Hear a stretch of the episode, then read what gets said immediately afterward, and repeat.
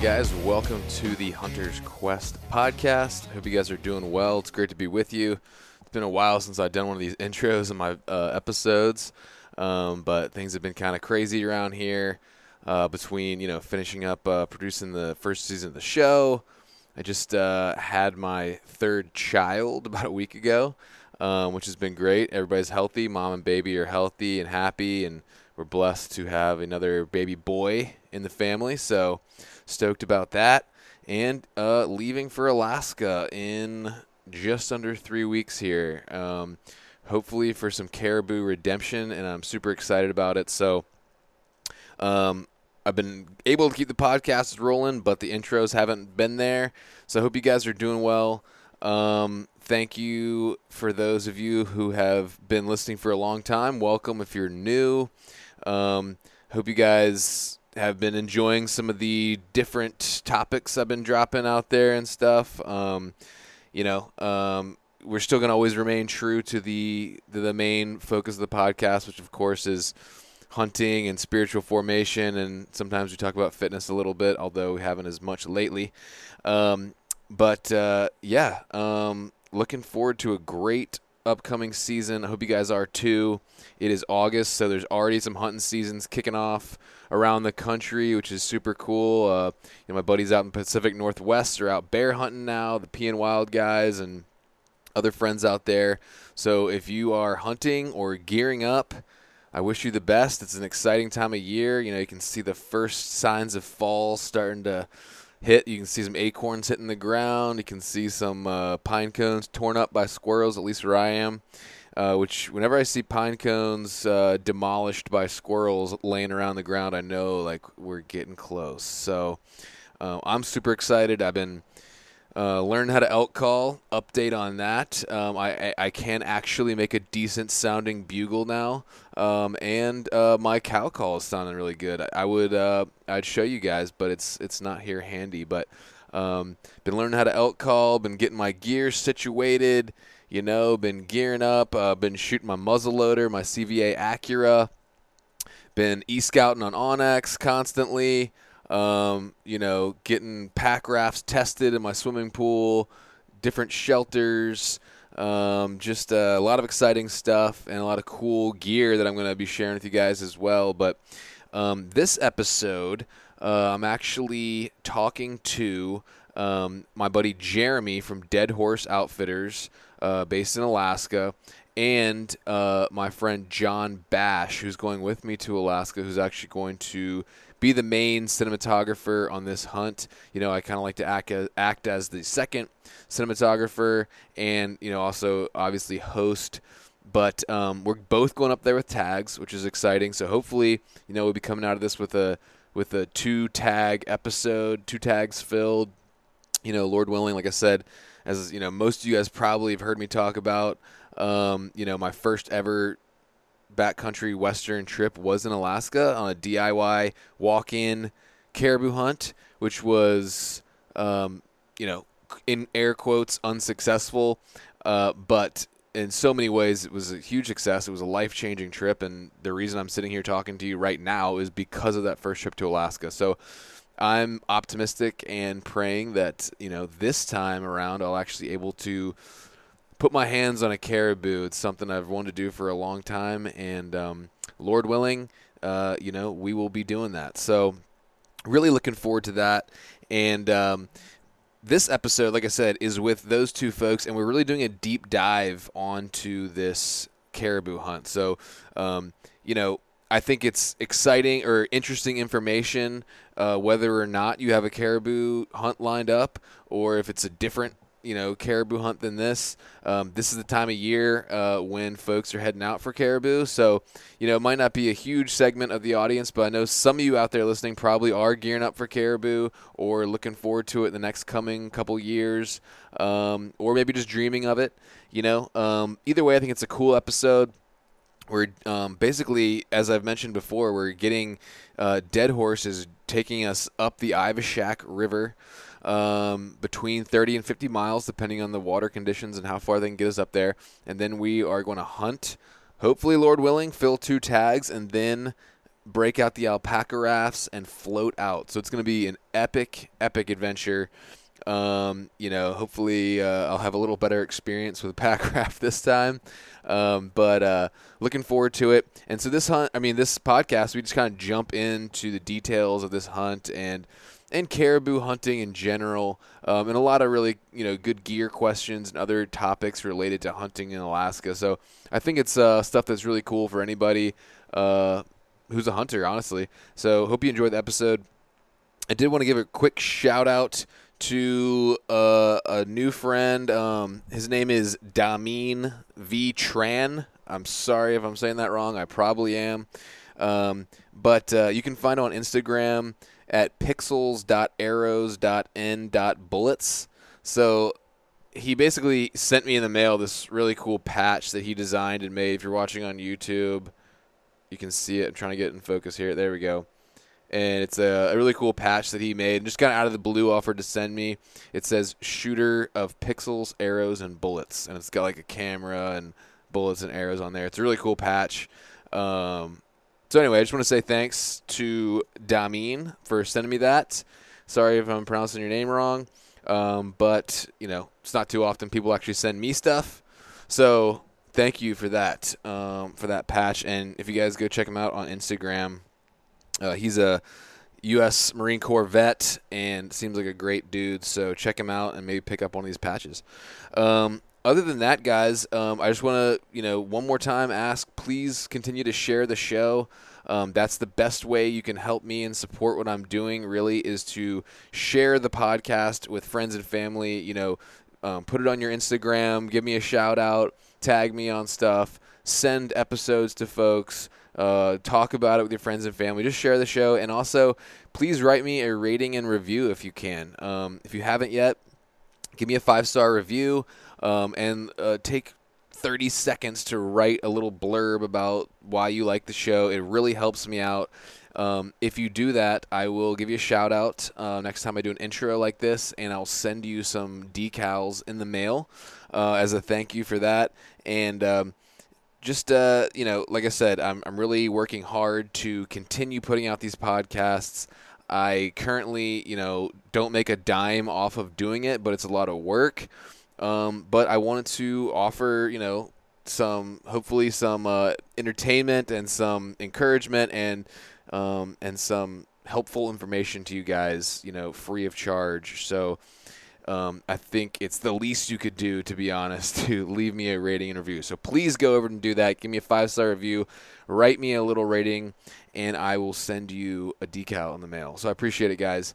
Um, other than that, make sure to, if you got Sportsman Channel, check out the Hunter's Quest TV show that airs. The best time to catch it really is Monday at 11:30 a.m. Eastern Time or Saturday at noon Eastern Time. Again on the Sportsman Channel, um, and you know go to my YouTube channel. Please subscribe there and uh, follow me on Instagram at the Hunter's Quest. Um, but especially go subscribe on my YouTube channel. I'm really trying to build that audience. Um, I'm going to be releasing web versions of my episodes after they air on TV, so you can check out my hunts there as well. Um, but um, you know, like I said, the amount of work I'm putting in. If you guys do like what I'm doing, if you want to help support, it's very easy to just go over and hit that subscribe button. You know, leave me a review follow me on Instagram. It's it's it's not too much to ask, and share the show, guys. I really appreciate it because that's how I continue growing and I'm able to continue doing this uh, and bring you guys the content I'm doing. So,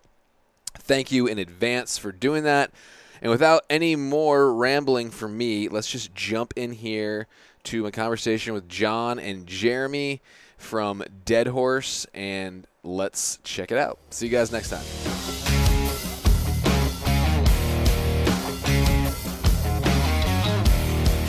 You're a pro at this at this point. I just listened to your Blurry Creatures podcast on the drive up here. Oh, did you like it? I loved it, dude. Luke got me. Luke got me dialed in on those guys. yeah, dude. Me too. Me too. Ago. Well, we'll have plenty to talk about there on the tundra then. But oh, um, I mean, we'll I probably see some stuff. hopefully, maybe, I don't know. Maybe. But anyway, Jeremy, I was just um, commenting that Jon is my partner slash And then I was like, I don't know what to call you because I never really liked being called a cameraman. I know some people like it, some people don't. So, but Jon, what do you what do you think? Yeah, that's a tough one. It's a little bit different when you got a tag in your pocket. I mean, Yeah, for sure. I mean, I mean that definitely. I completely understand. You know, when we're uh, when we're just behind the lens, the tag along cameraman is the role. I mean, you know, that is. I wish Yeah. there was a sexier name. You know, You video said- jet Jedi. I don't know what we're going to go with here. You But said uh, storytelling compadre before you started rolling. I like that. I mean, I Yeah, think I mean, I, think you I think you go back to hunting partner once you once you put the tag in your pocket. You know what I'm saying? Hundred percent. Yep. yeah, So I mean, if I'm a the only the only area that I draw the line in the sand between hunting partner and cameraman is when someone asks you to put a quarter on your back with your camera gear. I mean, at that point, you're like, all right, you're part of the. You're, you're a hunting partner at that point versus Yep. just a cameraman.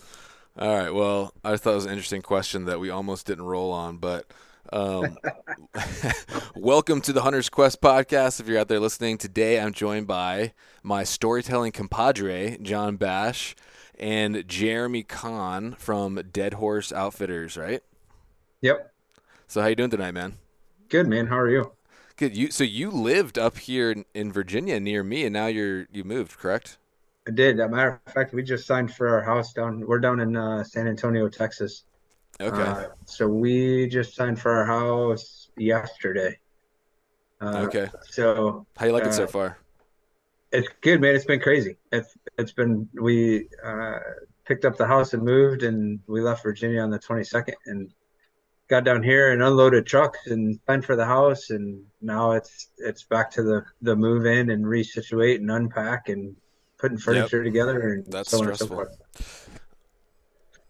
Plus, I'm Moving- working during the day, so. Yeah moving is not fun. So yeah so tell me real quick and so you you have this um transporter company in alaska and you also work in the lower 48 half the year. So how does that work? Uh, so I work in the lower 48 the whole year or wherever. Okay. So I'm, I'm active duty military, okay. Um, which branch so- again? Army. okay. Uh, thanks for your So- service I, I do, yeah, Thank you. yeah. Um, I do everything for the business that can be done anywhere in the world. Uh, so obviously phone calls and emails and booking of clients and the books and all the stuff that I can do digitally. Um, and then my business partner Jeff, uh, formerly known as Hook, um, he he does all the legwork up north, uh, Okay. all the Department of Fish and Game meetings and everything else with all of our the the state entities and vehicle boat maintenance, Okay. transportation. so have you spent a lot of time up there I don't. A matter of fact, I haven't been back up north um, since 2018. okay That's the last time I've had an opportunity. So unfortunately for for that, I'm I'm on a cycle in the military where I'm a summer mover. Um, so Gotcha. typically during this time of year, I'm PCSing every couple of years, um, and so it just makes it hard. And I spent a year in Korea. That was in 2019-20, so that was difficult. And then the year after that, I moved again, and then it's just one thing Yeah. after another. So trying to get back north has been very difficult. yeah it's not especially up where you guys are operating out of that's way up there it's not It even. Yeah. Yeah. so well It- it do you uh, um not a, not a quick trip. Yeah. So I guess that changes a lot of my questions because I was going to ask you a lot about stuff up there, but um, I don't. Well, I know. may what's- be to answer a majority of it. I spent six years up there. So. yeah, I was going to say you know about Alaska. You just haven't. yeah, absolutely. So you moved from up there. I did. So we moved. I spent 2010 to 2016 in Alaska, and then they moved me to San Antonio, Texas. Okay. Um, 16 to 19, and then here I am back in San Antonio again. okay. So I've been trying really, really hard to get back to Alaska. Uh, it, uh, obviously, the Army does not see it fit to send me back. Yeah. You can't exactly pick where you're going to go. No, no, I don't have any choices. Yeah. So um, so where were you stationed when you were up there? Uh, Fort Wainwright, so in Fairbanks. Okay. Cool. All right. I've been to Fairbanks once. Have you been up there, Jon? Yeah, I got up to Alaska for the first time a couple of years ago um, for a fishing project with a group out of the Pacific Northwest, group of YouTubers, and it was epic. But this is my first time going up there during hunting season, so you know it's going to be a little bit different than uh, I'm sure still mosquito infested, but uh, Oh, definitely yeah. going to see some di- some different terrain than we were in down by Denali. You know, we're going to be a considerable distance from that, um, damn near a whole country's distance. Yeah. Um, so I gotta say, Uh, I think yeah. from Denali, if as the crow flies, we may be about 575 miles north of Denali, maybe 600 Okay. miles. Okay. wow. So, um, so what can I? What did you do in the army up there? I'm just curious. I'm a medic. Oh, nice. Um, so during that time frame, I came in in 2010.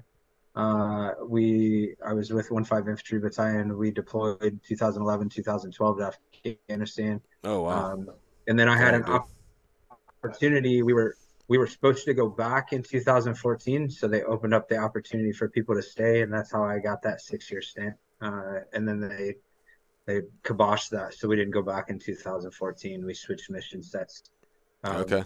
So, uh, but moved from the infantry battalion to um, a medevac battalion, and then came down down here to what what's called Brooke Army Medical Center, uh, which is one of the largest DoD trauma one facilities in the Army. Wow. So, what was that like, man? Being like, I guess, an active war zone as a medic. It's interesting. it's interesting. Uh, I mean, it is it is what it is. We'll go with that. Okay. Yeah. Um, yeah. Definitely want to don't want to pry, but that must have been a wild experience for sure. Um, well, so, um, being a medic in Alaska. So, did you tell me about how you guys started DeadHorse and a little bit about your partner and all that stuff? Yeah, so um, I have four kids, um, and Fairbanks has uh, a nationally competitive cheer uh, uh, company uh, or cheer competition, I guess, or I don't know what the Like best way to say cheerleading. So not like football, like competitive basketball, cheerleading. cheerleading, but like Mm. cheer and dance, right? Uh-huh. Um, so my girls got into cheer, and Hook, um, Jeff's daughter is in cheer, Okay. and so we linked up that way. Um, and so we we met honestly through hunting. Uh, he owns a couple gold mines, and was like, "Hey, if you want to come up to the gold mine and hunt, you guys are welcome anytime. Bring the family." Oh, nice. Uh, and so that's kind of how that rolled. And then one thing led to another. Uh, grew to be really great friends, and started talking about you know at that time I was about 13 years in the army, and I was like, man, you know, chatting about what we were going to do with retirement or what I was going to do with retirement, and uh, Hook's been a lot. He's been up in Alaska his whole, should we say, adult life. I I think he moved up there around the age of 19 or 20. Okay. Um, and so uh, he's done a lot of guiding and fishing and uh, fishing guide and crabbing and you know uh, big game guiding. And so we started chatting about opening a guiding business. And um, next thing you know, I'm PCSing, and it was just a retirement dream down the road, Yeah, right? Like that right. was just a thing. Uh, and then we started looking into transporting. And in 2018, he called and we had a window of opportunity. And I was down here in San Antonio, and he's like, "Man, I I think we should pull the trigger." I was like, "Dude, I'm still in the army. Yeah. Like, I'm in I'm in Texas. Like, how are we gonna play this?" He's like, "Ah, we'll figure it out." You know. And in 2018, we ran, I don't know, five clients that year with Okay. the boat. We, we rented we rented a boat and. Um, we, we used what we had. We had trucks and tents already from being up there uh, Yeah. and trailers. So we, we, used what we had uh, to get stuff north. Um, and uh, just grew year to year um, Mhm. and started buying new equipment. And, and here we are six years later uh, Nice. with, with new boats and trucks and equipment uh, and a second company uh, from that the wives have uh, for the rental company Yeah. uh, for all that gear. Um, and so we've just kind of we've kind of grown and still looking to grow, uh, but a lot of that won't happen until you know I I get up there and can can really Right. help. Boots on the ground. He's, yeah, he's Yeah. with the boots. Well, on the business ground, must be pretty good because when I called, you're like booked for like two years out or something, right? I am. We're booked to 2026 right now. Oh my Um, goodness. I have, Well, I have been dang. for about four months. Uh, 25 closed about four months ago, uh, and our 26 calendar will open the first of October. it's getting nuts to hunt in Alaska. It is. That's is. Uh, wild. it's it's the over to over the counter, you know, black market rush at this point, and wherever's left that you can that Yeah. you can log on and plan something, or you know, not have eight years of equity or plus into it. It is. That's true. That is true. You yeah, a lot of your lifetime lower 48 experience of a lifetime go- with over the tag. Yeah, a lot of your lower 48 states are going to, the- just like you said, people are spending an entire lifetime trying to get points for a hunt, uh, where Alaska is, is not that way. Yeah, man. Um, yeah, it's so it's kind of weird. Most people like Alaska is something you kind of dream of. I was introduced to Alaska very early on, so I have kind of a very special relationship with Alaska. It was like the first trip I ever did was like a public land East Central Alaska thing. So. Um, and then I went to Kodiak, so this will be my third time, but this is a completely different part of the of the uh, of the state. But yeah, it's when I started putting this trip together, um, it became apparent that like you can't just like for the most part just call a guide you know and like go that year or something. It's a multi-year planning thing. Fortunately, unfortunately, however you want to look at it, whatever it just is what it is. Um, we were able to work something out because I told you, hey, take us up on an off day and we'll float out ourselves, which is not kind of your normal gig. Um, not at all. so we want to talk about that a little bit. But before we get too far into it, I do want to just let Jon introduce himself a little bit to the audience and and to you, and just so we can hear a little bit about you about your backstory too, Jon. Man, thank you so much. Yeah, I am. I'm thankfully the uh, semi-talented innocent bystander in this group. You guys are getting all the logistics going, and you guys are going to be, you know, putting some some good animals on the ground. Uh, hopefully, I get a chance. I'm Jon Bash. Uh, I am a uh, part owner in a production company called Ghost Cat. Um, our headquarters is in Tulsa, Oklahoma. Um, I spent the majority of my career working in the outdoor industry um, as early on as early internship days out at Orvis, living in Vermont at their headquarters. Oh, nice. Um, and, uh, you know, ended up at a big agency in Oklahoma. That's what brought me there. Um, the agency at the time was named Brothers and Company. Now they're named Idea Ranch. I mean, from an outdoor perspective, you know, there's a handful of, um, you know, advertising agencies that specialize in outdoor clients and work with the pinnacle of brands, and they're in the top three to five. So, Oh, okay. genuinely, you know, I, I would love to say that, you know, all my love for the outdoors and my love for videography, um, I would love to say that it was a day one thing, but I didn't pick up a bow until I was 18 and I didn't pick up a camera until I Oh, was that's cool. 24. Oh, wow. Um, so everything, you know, everything that That's is interesting. progressed over, you know, the past decade, um, a lot of it was because of the stewardship and just the expertise that that agency, you know, some of the um, the principles there that they, you know, were grateful enough to teach me. Um, and obviously, you know, you know, the past five years um, through mutual contacts. I mean, we met through Luke Dusenberry, Yeah. um, who in in my, you know, if I had to pick a five people who were some of the most talented shooters Oh, he's amazing. um, in the backwards. He he's one of them. Um, Yeah. And there's I love you working know with Luke, man. There, there's so many of us. I say like the, you know the most beautiful thing about the world of content, um, videography, photography, whatever it may be, is the gear is so much ex- more accessible now than it was 10 years ago, price point wise, quality wise. Yeah. Um, and you know, there's so many people that can do it well. I'm a, a dime a dozen from a videographer, storyteller. I know there's a lot of people worse than me. There's a lot of people better than me.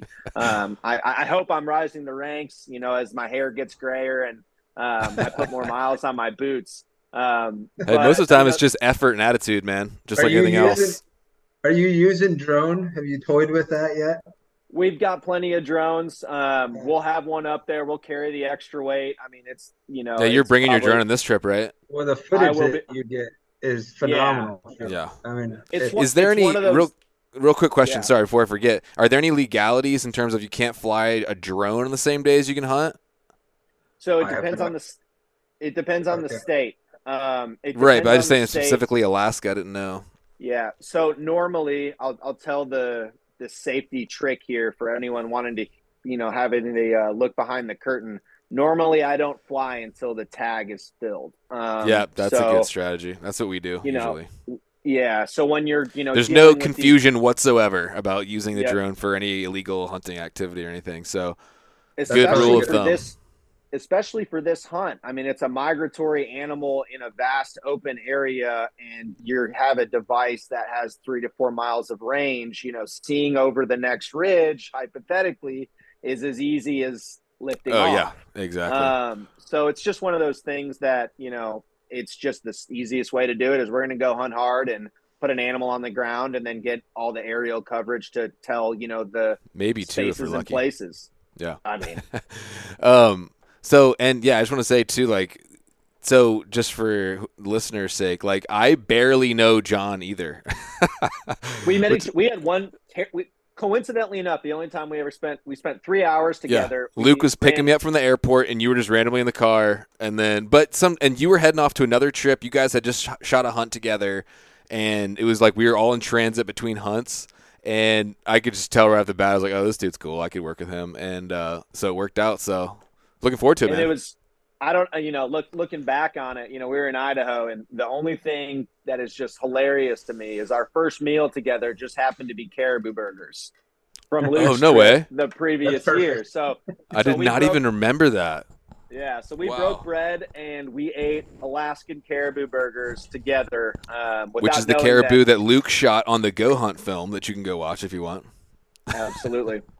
So yeah, sometimes the camera guys get to shoot, and sometimes you know we're we're good at sharing meat with each other because it's pretty rare that we you know someone lets us like Hunter uh, Yeah. or Go Hunt lets us have a tag in our pocket as I well. mean, so the way I see it, I can shoot video too, and if we can fill two tags, that's just a cooler episode, and it's Absolutely. good good for you. And hey, you know why not? So and the, my only thing is, can we motivation fit all this stuff in a pack raft and get out of there and not die? I'm, we're gonna have yeah we're gonna we're gonna have to talk to the head man here about um, Yeah, gear that- yeah. packing, and uh, I'm sure there's about half a dozen things on my list that just through this conversation are gonna have to be revised given his knowledge. Yeah, yeah, yeah. So okay, so Jeremy, um, have you hunted this area or even have. areas? li- Okay, you hunted this area, but this river. I have. Yeah. Okay, cool. Um, so you know about the conditions and that kind of stuff, right? Base, I mean, pretty Yep. much. Yep. Yep. You've, you've hunted it a lot. So, um, I do want to ask you some stuff like that about just gear and the first begging question I have is, I, I was just watching the Hush video, and then I, I, you know, I know where they are. I'm not going to say where they are, but I know where they are. And they, they said, I, I'm not dropping any bombs here. It's on their video. They said we're 60 miles in. So I looked at OnX and looked at where 60 miles in is. Do you think we can get to that area? Because it looks good. Uh, so I'll tell you, um, it it, dep- it depends on the day, time of year. I think you're what the 23rd. The last week of uh, August. yeah, 23rd through 30th. So, so here's And it's the not like some secret spot, guys. It's just It's- where it's it's where a part of the river, the terrain changes basically. It's not It like some secret honey hole, but it looks. I think it'd be Irish- like more beautiful and kind of cool if Yeah. we could hunt around the mountains, you know. So it's about a two and a half hour boat ride, Mm, um, and okay. it it's getting up there on the Ivishak River, uh, and okay, there it is. the the water is the biggest piece, right? So Yeah.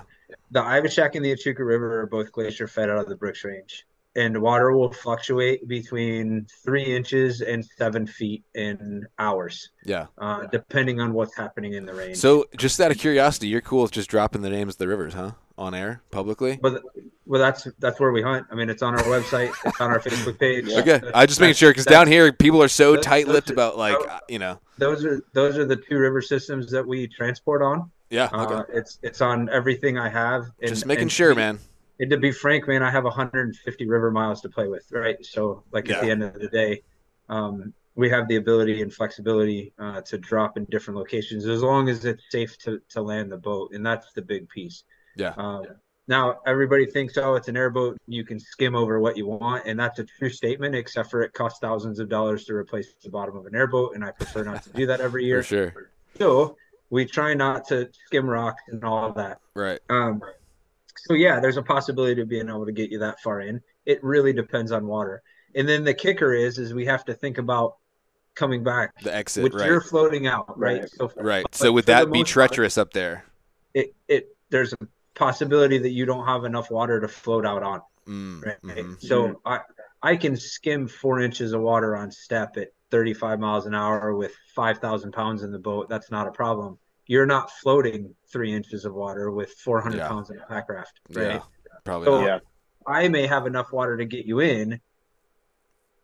You may not have enough water to get out. One, Right. and then if even if you weren't floating and we were doing a traditional trip where I was coming back to get you, we have to calculate that in kind of as well, and it fluctuates because there's been times that we've dropped clients um, and had to have them walk a mile or two down the riverbank because I can't get back to them Right. uh, because the water's dropped so much, or we have to flux and hope the water raises, uh, which isn't something I typically do. I try to get everybody in and out on the day they need to because I've got follow-on clients coming in, right? yeah, yeah, yeah. Uh, so when you start getting close to the brooks on the Ivishak River, it starts to get a little bit hairy when it comes to Yeah. water.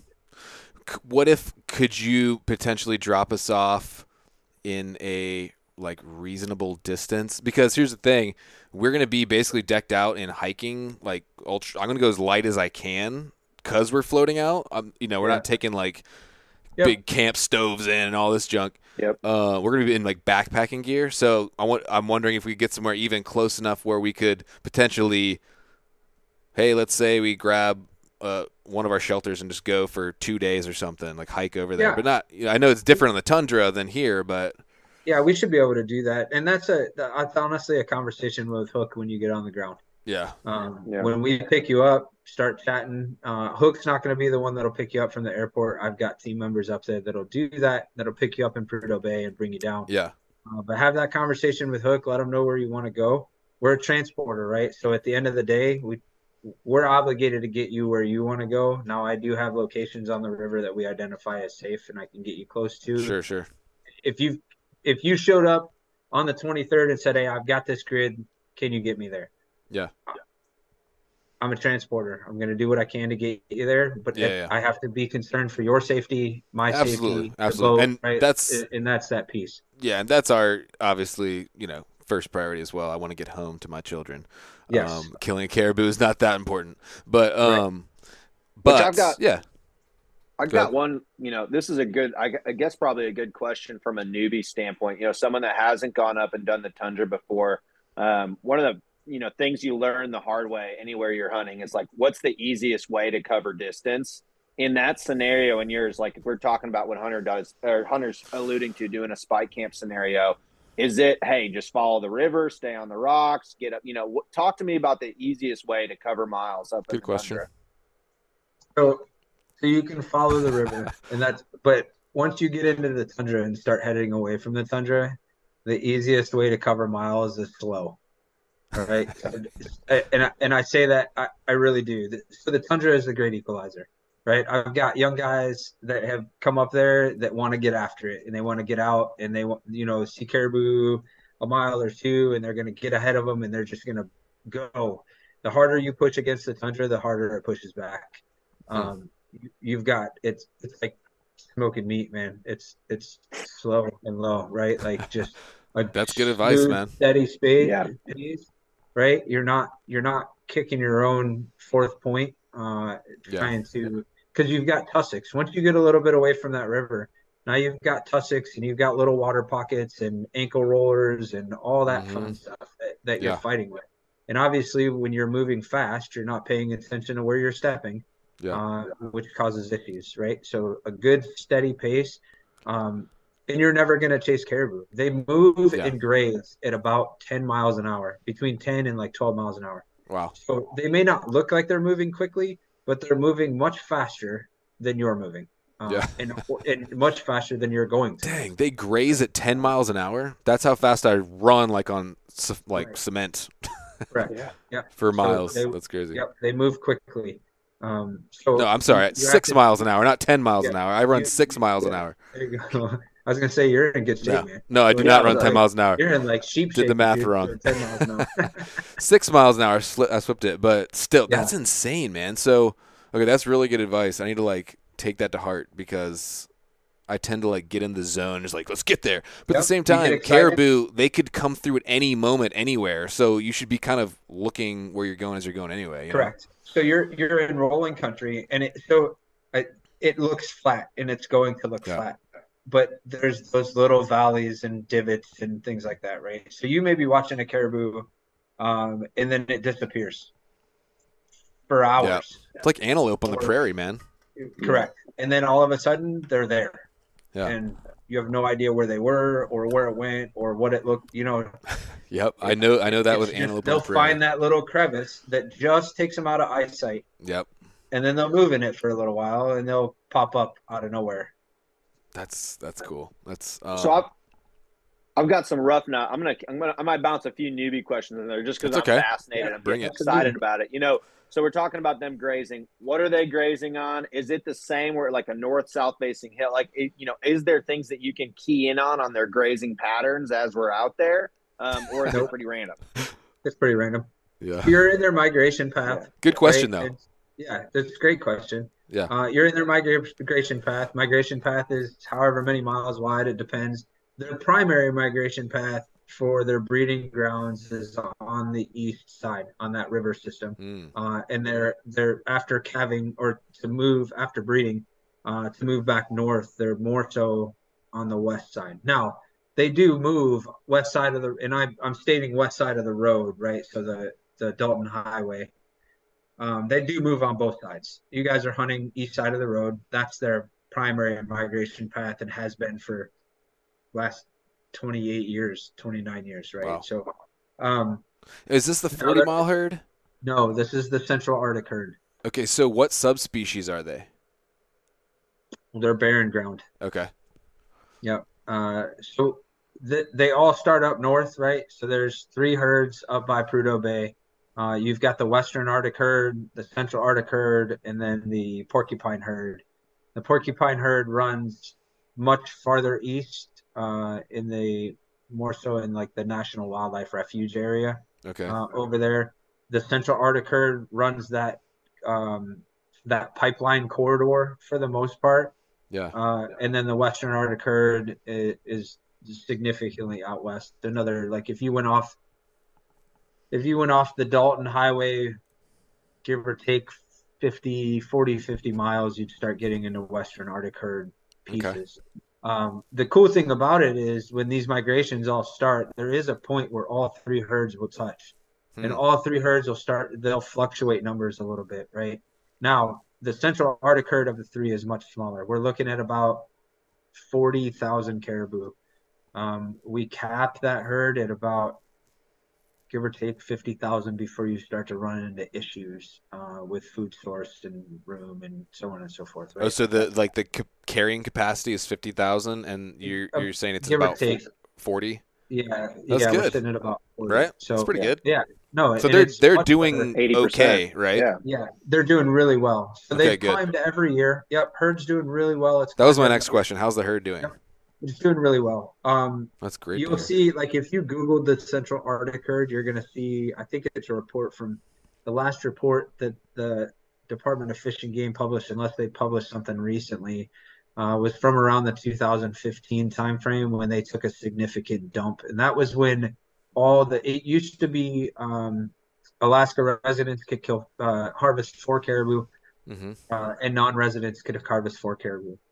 Wow. In 2015, there was a there was a massive failure in the herd.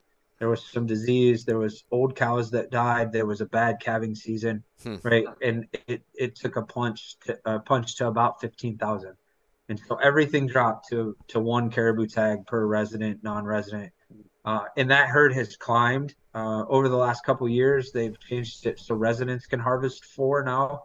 Um, and honestly, the regs just came out, uh, and I, I haven't looked, and I don't think the non-resident tag changed this year. I think it's still at one.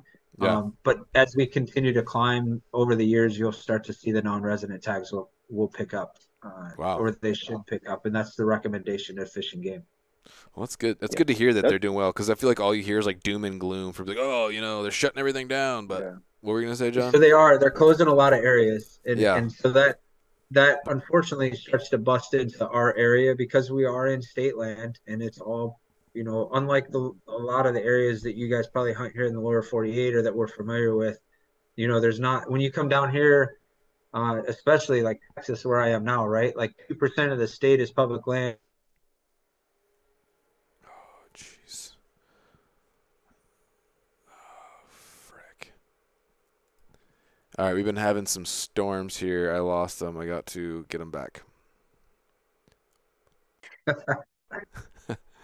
Um, so guys, sorry, we just lost power, and uh, Jeremy was joking me. Um, but anyway, so you were talking about um, when we left off something two percent. What were you saying?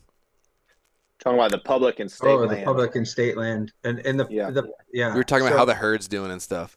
It, yeah, so it's doing good. Uh, like I said, we've we've seen an, an increase in um, people hunting up there, Mhm. and so that's an expectation. And I'll tell you, since 2018, uh, and I don't know if you've read our website or looked through like all the documents. I have an I have an extreme. I yeah, you're like no, not reading all that. I've been pretty busy. Yeah. Uh, so I have, I have a lengthy document, um, which is for planning purposes for caribou, and I think it's like 18 pages long, and it covers all kinds Okay. of stuff. Right? That my very good first, to read. my very first paragraph is like an expectation management, and I've had to kind of update that as we go because we're starting to see more people uh, up there, and and so it used to be, uh, you may see a few, and now Yeah. it's been, oh well, we're seeing more, and you know, and it's been hit and miss. Some years are really bad, uh, others are really good, and we don't see a lot. Uh, I'm I'm in, I don't know what this year's going to look like. They just recently closed uh, one of the units for the year Mm. uh, down south, so we may see more uh, starting to come north. So is it a quota? Like once they hit the quota, the unit's closed. It's uh, so it's not. There's a projected quota. Um, I I think for the last. Last time we went, we were kept having to call into this hotline and stuff and So see that's this. the forty. Yep, that's the Yeah. forty mile herd. So for us, it's not. They Okay. there is a there is a number that they would like to take out of the herd every year, and if I if I remember correctly, it's somewhere between like fifteen and eighteen hundred caribou. Okay. Um, So but the- we, we haven't hit that Sorry. number since at, at all. Like that that zone in general has hasn't hit eighteen hundred or fifteen hundred or even close to that in the six years I've been in business. Yeah. Uh, and even before that, they didn't. That number's just not hit. So you're saying overall the numbers are pretty good in this hunting area. There's other places where it's kind of hurting, but this area seems pretty good. And it's not quota, so we don't have to worry about it shutting down on us. And um, but you've been seeing, like you said, it's hit and miss. Obviously, caribou, Yep. like I said, it's random, but um, so it seems like you guys, you know, have a pretty high success rate of at least opportunity or at least seeing animals and stuff, which is good. We do. So so we average around an eighty percent success rate. That's Uh, that's hey, Yeah. that's pretty good. Very, very rarely does anybody come out of the field and haven't seen anything. Now it happens, and, Yep. and that's just, I mean, that's migration hunting. Like, Yep. you could go out It there happened for to a me on my first trip. Yeah, you could go out there for first a week, honestly, and hunt hard and and not see anything. Uh, and that's that's a reality, you know. And that's Yeah. that back to I don't control the caribou and I don't control the weather. For sure. Um, I put you in what we think uh, is a That's just hunting. area. Yeah, and that's just Yeah. hunting. Yeah. So that's cool, man. I understand that. Um, that's not you know an issue. Uh, that's that's hunting. You know, it's just the way it is. But eighty percent is good. And honestly, I'd be stoked just to get in there. And if we saw a bunch of animals, I think we'll have a good shot. But I've been on my first trip ever. We went to a really good spot. We sat there four days. I think at least one and a half one and a half of those in the tent because of rain and fog. But four or five days in one spot, we saw one caribou running, sprinting out the other direction, a pretty decent bull, the day before the opener. Like literally just full trot. I have on my phone. Um, never saw another animal in the area, and there was, uh, but there were, the sign was so thick you literally couldn't take two steps without stepping in caribou sign, and so they were there. Just we had just missed them. Second spot, we actually saw some animals and had a few we could have killed, but we weren't. Long story short, long story short, weren't a hundred percent sure they weren't uh, cows or small bulls, so we didn't end up pulling the trigger. In retrospect, I'm like pretty sure one of them was a small bull. Wish I had shot it, but whatever. You live and learn. Um, so anyway, I, I've experienced a slow I- caribou hunt for sure. Um, I'll tell but- you, with Alaska, it's better to be safe than sorry. If you're questioning Yes. whether it's a cow or a bull, don't pull it.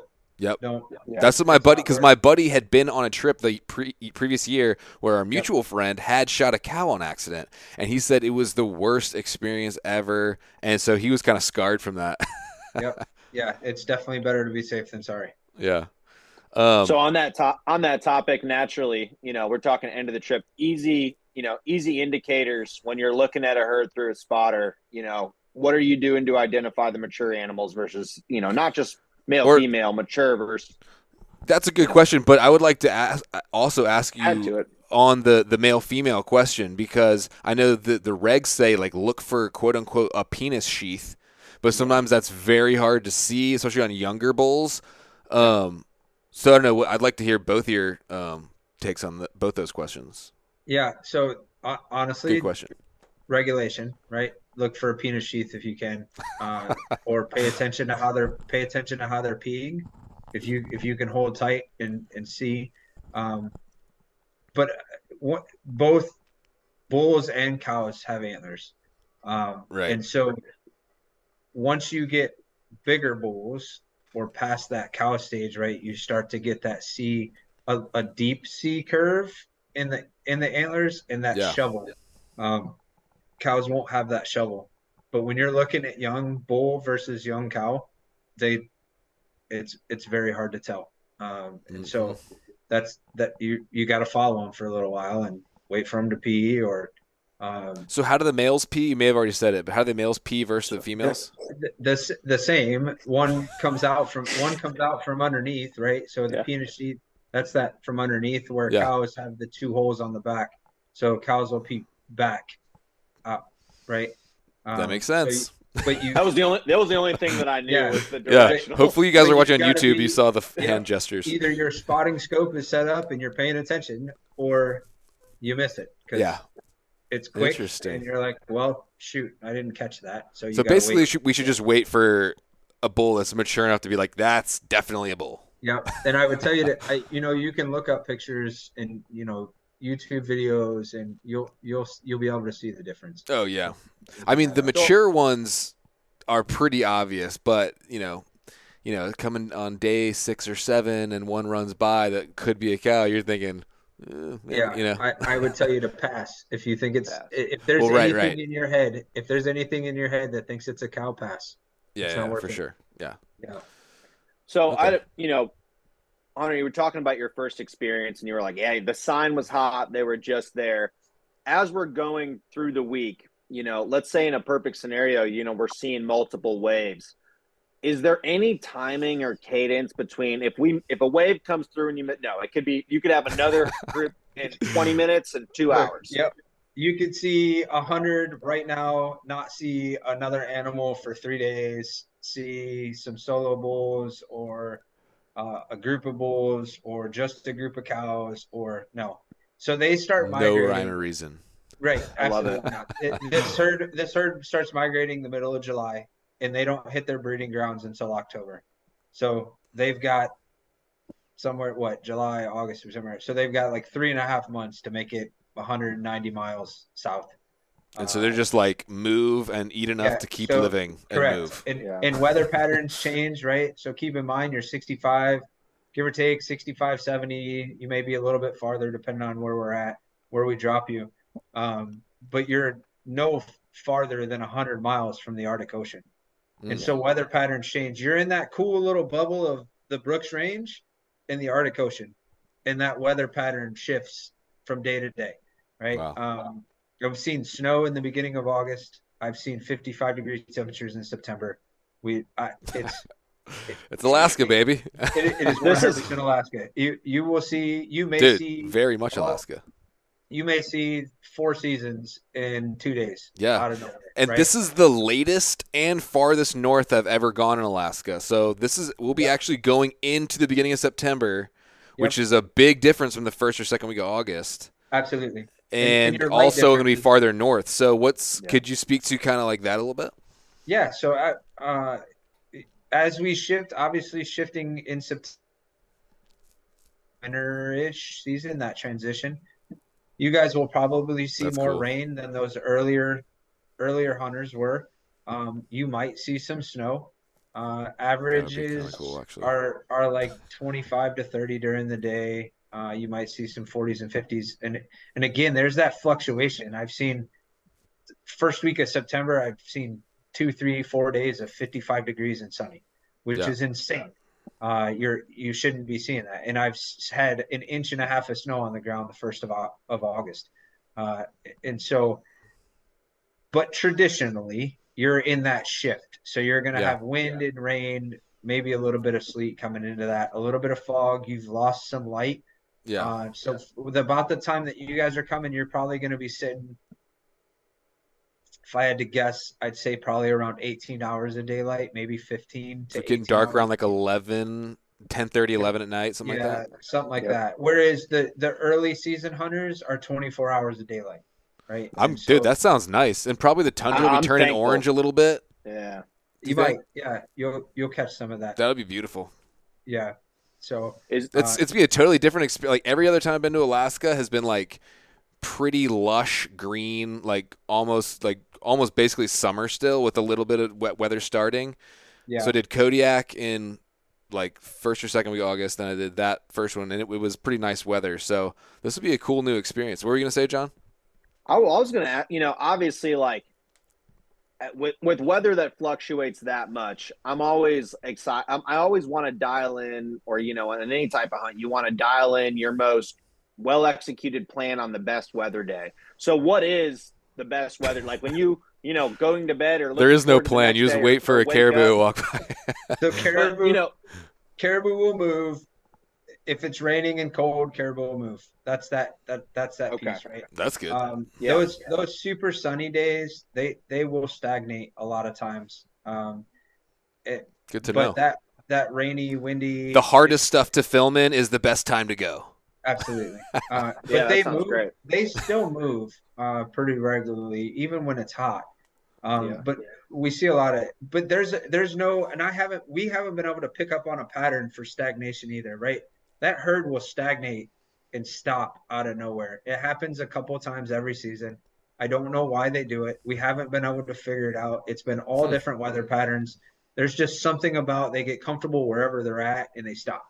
Interesting. And and that's that surplus of know, food or whatever it may Yeah, maybe just higher pocket. protein quality or something. something. I, I haven't been able to figure it out. Micronutrients. But that's that, you know, that Got occasional I get people that'll hunt for a week and not see anything. And it's and and typically if if you guys aren't seeing anything, and nobody else up there is seeing anything, and there's another Arrowhead Outfitters is up there and they fly out and they're not seeing anything. So it's like the whole region Just shuts down. stops. Yeah. It ju- out of nowhere. There isn't a caribou to be seen. And then all of a sudden there's caribou.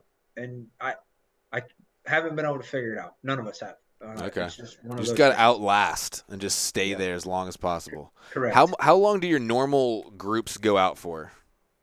So our hunts, when we transport in and out, are eight days. Okay. So I, you know, an example is like a Friday to a Friday. Uh, so Yep. travel day in, uh, because we're not a fly-in service, our our clients can hunt the same day they hit the ground. Uh, so for you guys, Oh, right, nice. you'll fly up to Prudhoe Bay. You're flying commercially. We pick you up. We get you to the boat launch. We get you out on the ground, and you can hunt right off the bat. Um, Sick. the the the lost day really is the travel day back because we try to get our clients early morning uh, Yeah. because we have to get them back to the boat launch allow them the opportunity to get their uh, Meat and uh, stuff their taken care caribou of. yeah, Yeah. their caribou deboned meat taken care of into Prudhoe Bay You have to have like an entire 24 hours at the end of one of these hunts to like get the stuff Yeah. back right and do it well. right so you're getting about six and a half days out of an eight day Yep. hunt is, is really what you're looking at six solid days of hunting though Which So- that back end is shortened for us even more, depending on our um, how deep we drop in on the float time. That's that's It can be. true. That's true. But And and really, you're gonna float. Uh, even if I dropped you as far as I can get you, I think you'd float for maybe a day. yeah, like I was Right. looking at a 35 mile long as you float would only take what like six eight hours theoretically. Yeah, as long as you don't Yeah. run into any significant issues with having to drag your boats across rocks and or pick it up and move, right? As long as you've Yeah. got good water, I think a, a day, a Yeah. good seven eight hour movement, you'd be okay. In worst case scenario, if we had to finish, you know, pull out the tents one night and finish it the next morning, yeah, one extra day in Alaska. yeah. But we got we had to time that out, honestly. Darn. uh, but we have a pretty good amount. Let's see, what do we have? We actually land on the 23rd. So, te- you know, theoretically, if we don't catch any weather, So you guys are We- flying in on the 23rd. we we leave on the 22nd and we arrive at 7:30 a.m. at Prudhoe Bay on the 23rd. Okay. So, you know, we could have that much time, if not more, if we had to, maybe, depending on where we were. So Yeah. we should be good. Take lots yeah, of extra food. okay. Yeah. And, That's, we, like, and that's the thing. Make sure you have food. oh yeah, we're gonna have. Um, I'm just. I was just planning on like backpack food because you know we're not bringing. Like I said, we're not bringing stoves and coolers and stuff. Uh, I'm just gonna bring like if it was a backcountry trip, like freeze dried stuff and a little stove, and do that, and make sure I have like I'll probably bring like ten days of food just for in case. You know what I mean? Yeah. So I'd be ready for that, Jon, too, and you know, pretty good amount of calories Yeah. in there, not just like one mountain house or something. You know, So bring yeah, fish. and that is bring fishing bring poles fishing poles. I was going to ask you about that, fishing. yeah. Okay, Yeah. wait, great segue. I want to hear about fishing, and are there ptarmigan? Yes, to both. a Um, lot of ptarmigan. Yes, Okay, so we should definitely bring like a 22 or something. I, I would recommend it. We are doing that. I love ptarmigan. Yeah. Yep, ptarmigan are good. Uh, your late season, you're gonna get into char, uh, and Ooh, I, t- I tell you, on your float out or even back in that pocket, there's some great char pockets back there. Uh, grayling are in the river on a regular basis, so you'll do well. And if you've never fished for grayling, it's like it's like fishing for rainbow trouts or brown, right? So spoons, spinners, floating flies. Bring multiple Oh, colors with you because they're finicky.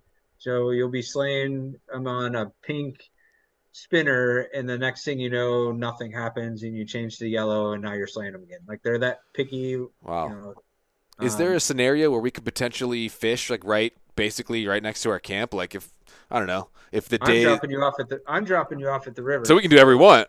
You yeah, like stay at the river or walk 50 miles in. I, Yeah, yeah, yeah. Are there? gotta I get mean, into the transporting business. This sounds like a no no strings attached type scenario. Well, right. Once you're on my boat, I, your strings are attached. Once you're off my boat, you're right. There is no strings attached. especially for us because he's not even coming to rescue us if we, you know. I know it. I'm Correct. sure if I called a hail mary, you wouldn't just leave me out there to die, right? No, uh, you'll have our you'll have our information. I'm just kidding. I'm just kidding. Um, and that's that. That so that segues it. you I'll segue for a second into inReaches, right? So we communicate by Oh, yeah. I got. If I got never mine done ready it, to go. Right? It's a satellite text messaging system. Uh, it works very well up there. Occasionally, due to the weather, we get some lag uh, in the text messages, um, but that's how we communicate. So, yep. So we'll have all that information. We'll have your inReach hook before you leave Yep. the boat launch is going to make sure that you've at least sent a text message to the uh, our our Oh, campaign for sure. boat launch. We will Um, definitely get your inReach stuff. Absolutely. You've got that communication piece. So if something happens, obviously, if it's an emergency, you've got the SOS. Hit it. Um, Oh but- yeah, yeah. Right, but if if you float past the boat launch or something goes on and you're you you know something happens that you can't continue your float, let us know. We'll we'll come get you. That's nice, man. I appreciate it. It's nice to have that. Uh, we're not completely alone out there, you know. So, but yeah, we'll definitely get your info. Yeah. Absolutely. Um, so, oh, but I want to go back to the um other fishing and hunting kind of opportunities out there because that's really cool. So, um, I know with a hunting license you can shoot ptarmigan. Um, Yep. I'll check the limits, but that's amazing. Um, I and, think and it's what you like said with the fishing, dude, we should even. I mean, it'd be cool to even just like intentionally, if we had time, if Lord willing, we get blessed and, and fill some tags. You know, fl- maybe take a extra day as we float and fish as we go. You know, or just kind of enjoy Oh, it. outstanding. Yeah, I If just, we got time. I mean, I, s- I spent the entire day fly fishing. Grant, I probably wouldn't bring a fly rod up there because I actually like to catch fish and not just, you know, feel good about cool. myself trying. Yeah. Uh, Give me one second. Yeah, yeah, yeah. yeah, no worries. Yeah, so we should Um, definitely bring rods, dude. We have to, Yeah. or at least I mean, one.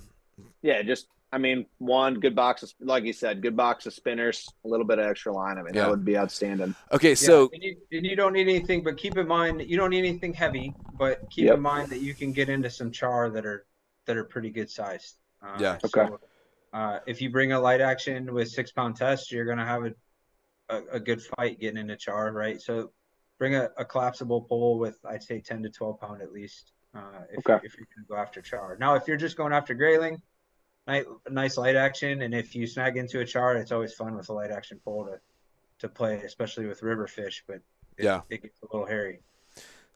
so you said a lot of ptarmigan. So it's good ptarmigan hunting. It is. That's cool. You're I've been to places fun. with ptarmigan, but I've never been somewhere with like tons of them. I don't think. Yeah, and you might actually be in the in the time frame for berries as well. Um, It's gonna be looking awesome. at the calendar here, you might be on the backside of berries, but Which raises the question: Grizzlies. yeah. Should I bring they're a sidearm or a spray? Uh, you can. It it's it's up to you. Uh, I me personally, I don't ever go out without one, uh, without a sidearm. Uh, but that's just that's just me. Uh, you don't have to. You can bring spray if you want. We don't typically. We've never had issues with Grizz as far as like with clients. I I have had a couple incidences where meat has been stolen from you know tundra brush or meat poles. If you can build a meat pole, and and I've had clients that have built meat poles just by uh, wash down uh, from wood on, Oh, on nice. the river. Um, it because it's so flat, and that's the only thing I can really think about. Because there's no cover, your grizzlies really don't want anything to do with you, just like you don't want anything to do with them, right? Yeah. So as long as you're not trying to pet them or take close pictures and do all the shenanigans, of Get away from them. They're gonna leave you alone. So they're um, polite grizzlies because they know yeah. that they're hunted. Yeah. Probably. I I think there's just no cover for them, so it makes them uneasy to move in. Your sense there. Uh, keep your meat close to camp, right? So don't put it two, 300, 400 yards away from Yeah, camp. that's just inviting problems. That's inviting them to Yeah. come, right? Keep it close to camp. Yeah. Uh, and then just normal routine maintenance on your camp, right? Keep your food put away and just all the normal things that you would do, and you shouldn't run into any issues at all. Okay, yeah. I mean, I've had a little bit of experience with grizzlies only in Alaska, never the lower 48 ones, which I think are probably more dangerous because they're not allowed to be killed. Um, but that's a separate issue. But um, yeah, every time I've seen them, they're like they have any idea you're there, they're gone, and Yeah. like Exactly. um, that's cool, man. I'm just I'm getting pumped, dude, just about the whole thing. Like just hearing about it, like it's gonna be an awesome trip. I think. Yeah, it'll be fun. Okay, whether so- you harvest animals or not, man, I think you're gonna. Enjoy Oh, it. dude, it's gonna be an amazing experience. Even if we just kill ptarmigan and catch some fish, Yeah. and like Yeah. see some caribou, it would be a sick trip. But um, Yeah. um, okay, I do have a couple gear questions, like kind of rapid fire. So you know, we're talking about we're in this transition time. Uh, you think a 15 degree bag will still do it, or should we spring for the zero? Uh, if you haven't bought a bag yet, um, I have say- 15 and a zero, so Oh, okay. Um, I think you're 50. It depends on it depends on you. Do you run hot? Right? Like I, for me, I run hot internal like core temperature. Right? So Yeah. for me, a 15 degree bag would work just fine. If you're cold routinely, your zero degree is probably what you're gonna want, and that way you can peel it off of you if you need if need be. yeah. I Uh, usually like to like you can always sleep in your puffies too. I mean, and the bag, yeah, yeah, that's usually Absolutely. pretty. I think your 15 would be fine. Yeah, Uh, uh, but it, it just depends on your personal preference and what you. Again, back to if you're cold routinely or easily cold, or yeah. if you're um, if, if you run hot and that's, Is- that's.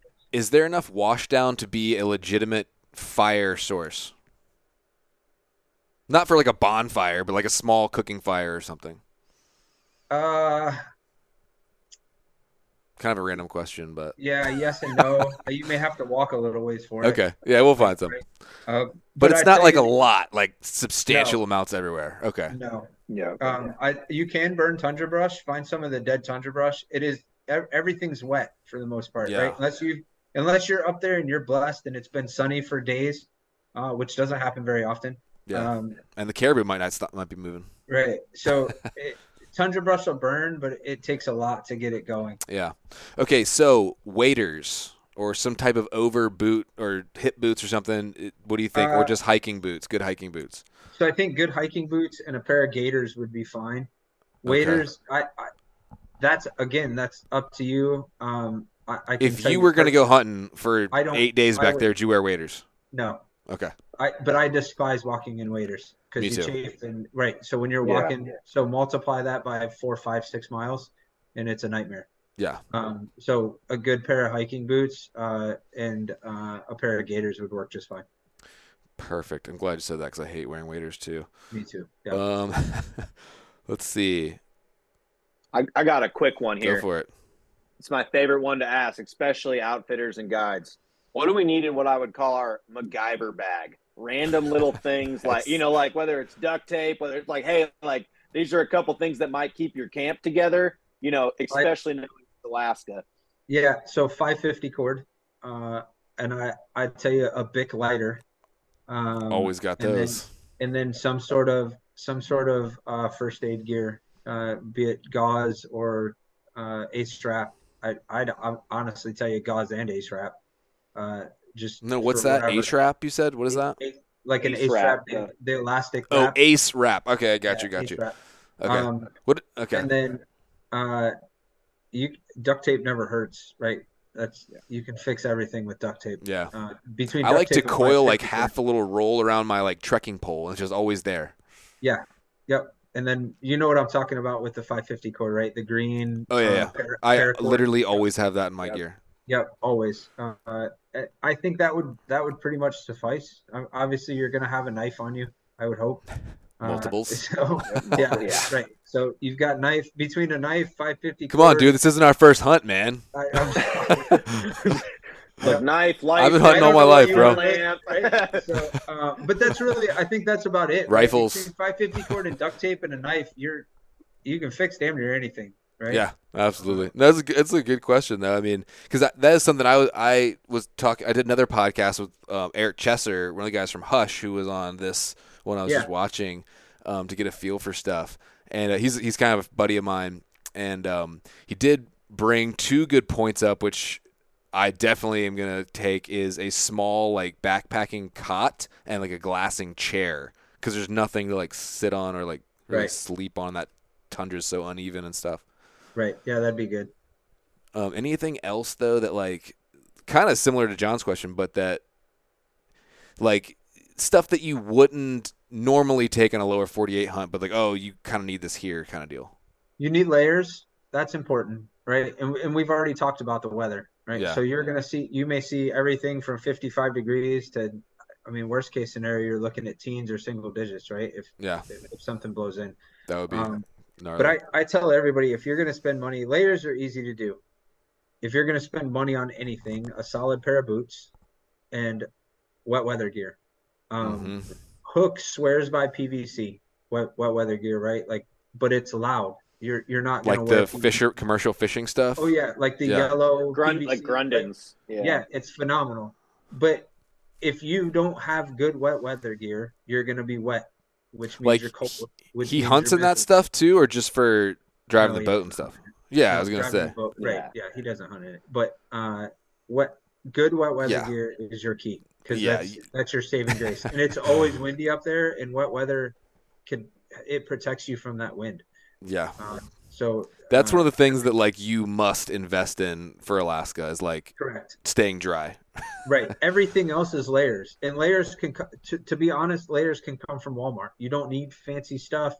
Layers are layers, right? Yeah. Good layers, but sure, invest in wet weather gear. Invest in good boots. that's good advice. Good advice. What a this is kind of unique to us versus the normal client, but obviously the extended stay out there, we're running all of our camera gear and everything off solar. You know, what's the is it there going to be one sunny day? Is there going to be two hours of sun a day? Could No be none knows. ever. Yeah, it could be none. But Uh, those solar seeing the sun panels actually charge pretty decent, even like in a fairly over. At least mine do. The Anker ones charge Yeah. pretty well in like overcast Yeah. days, anyway. And honestly, I bring like ten A7S batteries. I never even really need solar. I bring a bunch of Yeah. banks. I think and and I thought about and as we're starting to you know fill up our pack and you know you're looking at you know three meals two to three meals a day for ten days. I mean those dude, that's a lot of food. That's twenty pounds of food at least. Yeah. And so when we're starting, that is the number one thing that I'm trying to figure out. You know, camera batteries, monitor batteries, whatever it may be. Those are the easiest way to add five to ten pounds and fill up a bag. For So, sure. Well, the good thing is we're gonna, at least I think my and tell me, Jeremy, if this, you know, I think this is a good plan. Just we can ca- we can carry a decent amount of stuff in as long as we're within the guidelines, and, and set up a decent base camp pretty close to the river. Now, the thing to consider is we out also also have to float out with everything, which would be also meat, um, but we won't have 20 pounds of food. Theoretically, will be meat anyway. Um, we'll be down 20 pounds of food, but I got um, these Alpacka raft rangers to test, and they're like the biggest one they make. And we Yeah, and so quite a bit. yeah, it, I talked to the guys at Weatherby who also did this hunt, uh, Luke over there, and uh, they did it with um, the Alpacka mules. And so, but anyway, long story short, I have on loan from Alpacka Raft a set of mules and a set of um, Rangers. I tested the mules. It seemed a little small for me, honestly. Like if you, because you know, I'm thinking about bringing the amount of gear. It's a pretty gear heavy trip, so I'm gonna have like a Yeti, like a hundred pound Panga. I mean, hundred liter Panga, and a like 7900 Stone Glacier pack, and hopefully be able to fit everything in there. You know, I was gonna ask you, Jeremy. Do you think we could carry like could I keep my pack raft out of my? Because I know you have like guidelines of like one, I think it's one 120 liter uh, dry ba- bag, and Yeah, then so we- Could Yeah, you cut us a little slack since we won't have coolers and stuff? We we can. Um, what I what I ask is obviously we're putting everything on a boat, so as condensed as possible, Yeah. right? So 120 liter bag.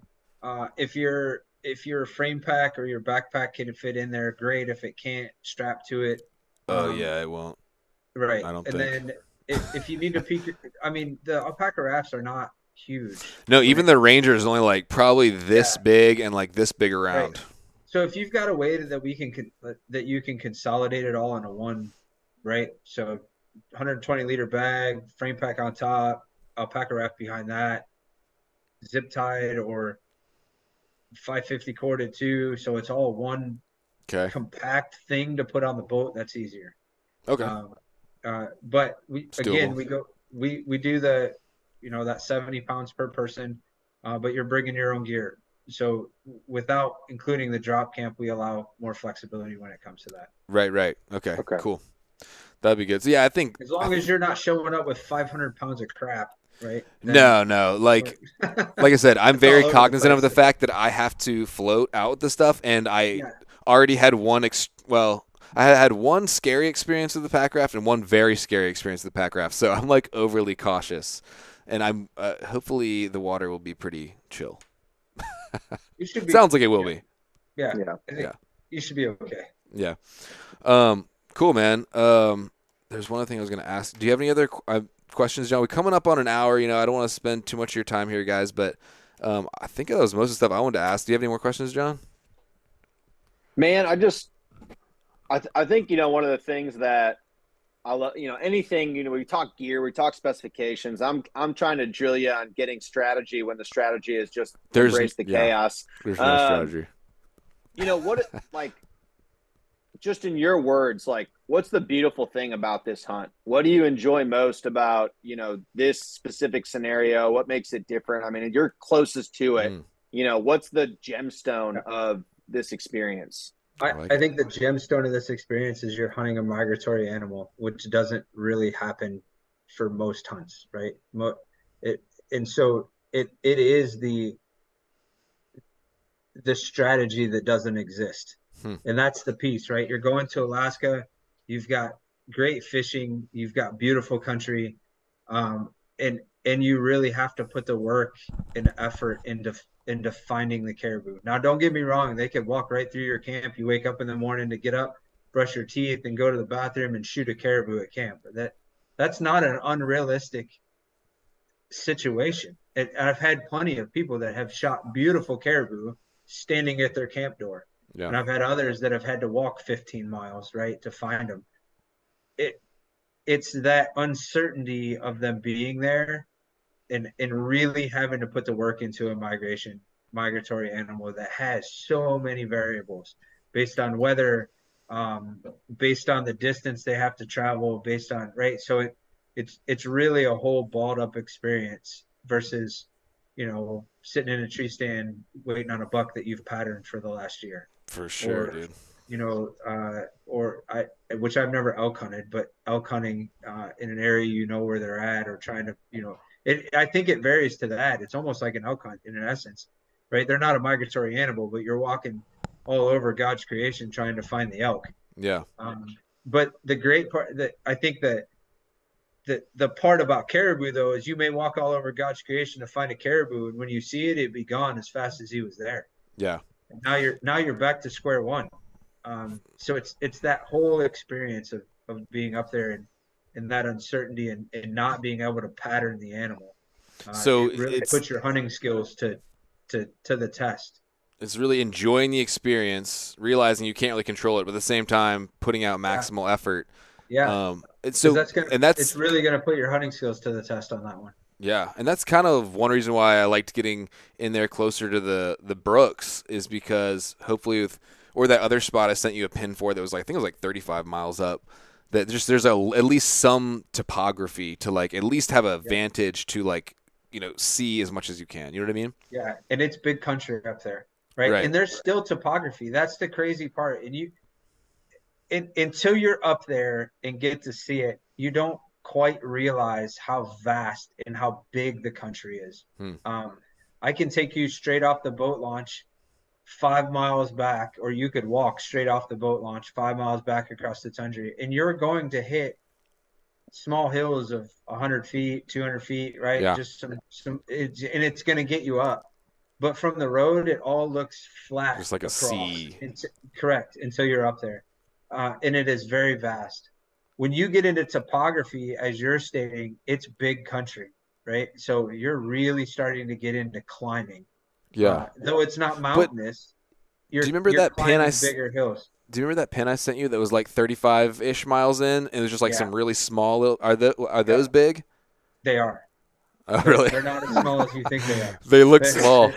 yeah they're Uh, That's why I said when you get there, you you'll you'll you'll think back to this and be like, ah, It's it. always bigger than it looks on the maps, no matter what. But Alaska is Right. like next level. it is correct. Yeah. So That's cool, the, man. The topography is hard to know until you've just been there. It's it's hard to look at on a map. It's hard to look at even on Yeah. onX. Like onX is great. It's just hard to understand the vastness of it up there. Yeah. we'd be able to see the Brooks like almost certainly, yeah. or it depends on if you're Oh, yeah. close enough. No, no, you'll see the You'll see them no matter what. Uh, no doubt. Yeah. Yeah, you'll see it as soon as you leave Prudhoe. You can't miss it. That's Yeah. cool. Yeah.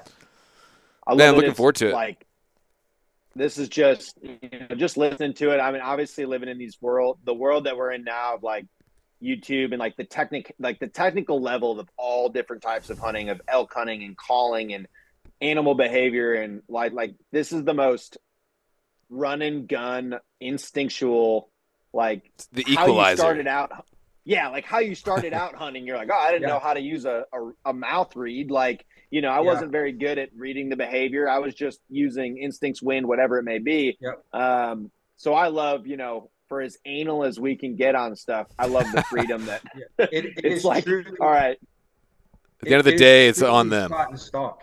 Like that's that Yeah. really is. It is you. that's it You work hard to find them, and then you work hard to stalk them. It, Yep. it is truly a good spot and stalk hunt. That and that's it. That's awesome, man. Well, it sounds like an amazing pumped, man. experience, dude. Yeah, it's gonna be so cool. Just being in that environment at that time of year, seeing the seasons change, the migration hopefully coming through. You know, the ptarmigan, the wolves. Do you see wolves pretty frequently? Yes. Um, Okay. Getting a getting a shot at a wolf is a Yeah, different story. right, for sure. Um, I honestly, this last year I had our first wolf harvested. Not the first person that's seen one. Had lots But first one actually got one. First one harvested. And I'll tell you, it's worth it if you if I have a you tag already. There you go. Put a tag in your pocket. I think we had this conversation, right? It's a $30 Yeah, it's like tag sixty bucks or something. or sixty. Yeah, Why throw not? it in your pocket because the day that you don't have it is the day that you're going to see one and For have sure. an opportunity to shoot it.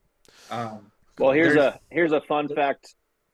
Fun fact for you, Hunter. I've got a pretty high content wolf dog, and I've got some pretty good wolf calls out of it. So I might be able to uh, call one in for You're gonna scare away the caribou, bro. There you go. I know. it'll be, hey, it'll be the third tag punched. Yeah, There you okay, go. there we go. I like it. I like Yeah. Yeah. Um, all right, There's cool, man. also Yeah, Wolverine up there. You might get an Okay. opportunity to see. I wouldn't put that tag in your pocket. I think it's a three hundred fifty dollar tag. Oh wow, yeah. They're, No. they're they're very sparse. Uh, they're hard to see, but we have had a couple people harvest wool or uh, um, wolverines. Wolverines. Wow. But in the state of Alaska, you can use your caribou tag on subsequent tags. Right, Right, but you can't use the wolf because it's cheaper. No, because it's correct. So Yeah. you can't use the wolf tag on the wolverine, but you can Right. use your caribou tag. So If it's of higher monetary value, you can use it for the lower. Correct. So our Wolverines that have been harvested were were just that. They were in a hunting party that had Oh. harvested caribou. They used their tag to harvest the Wolverine. Everybody just shakes at me. Um, Interesting. Okay. Yeah. there- See, I would never kill there a any- Wolverine over an ungulate if I had the choice. But that's just Yeah. me. But I mean, how, wh- when have you ever seen a wolverine? No, it's not that. It's just like I just value the animal and the meat so much more that it would just no. I, like you know what I mean. I wouldn't. I'd be like, oh, cool, a Wolverine. Yeah, I don't know. take a picture. Yeah, okay. It's a cool animal. So what all just- are this? What what all are the species that your clients have punch tags on in this region? You know, obviously the equal or lesser value. Have we kind of gone through them? Are those kind of the That's core it. three? Yep, that's the core three. Yep. Um, you're too far north for black bear, though you may occasionally see them. They may they may get up there. Um, and ptarmigan. it's- Don't forget the it's- ptarmigan. Yep, ptarmigan. Yeah. Black bear's not. They're delicious, dude. Um, and then you're gonna see grizz, but in the state of Alaska, you have to be guided as a non-resident for grizzly. Unless it's charging you. Well, that was a joke. That was a joke. Yeah. That was a joke. All right. Let's, Um, let's not wish it. Yeah. Let's not open You've that gotta- Pandora's box. Yeah, Yeah. You, you have got a great hunting partner with a camera, so he might be able to prove that it's charging to you or charging you. But Right. yeah, But that's that- a like I was joking, but that is honestly like the worst case scenario because that is a hunt ending event and a, just a terrible. You don't you don't want to kill a grizzly unless you know you're hunting them. Absolutely. Um, so You- anyway, but that was just a joke. see.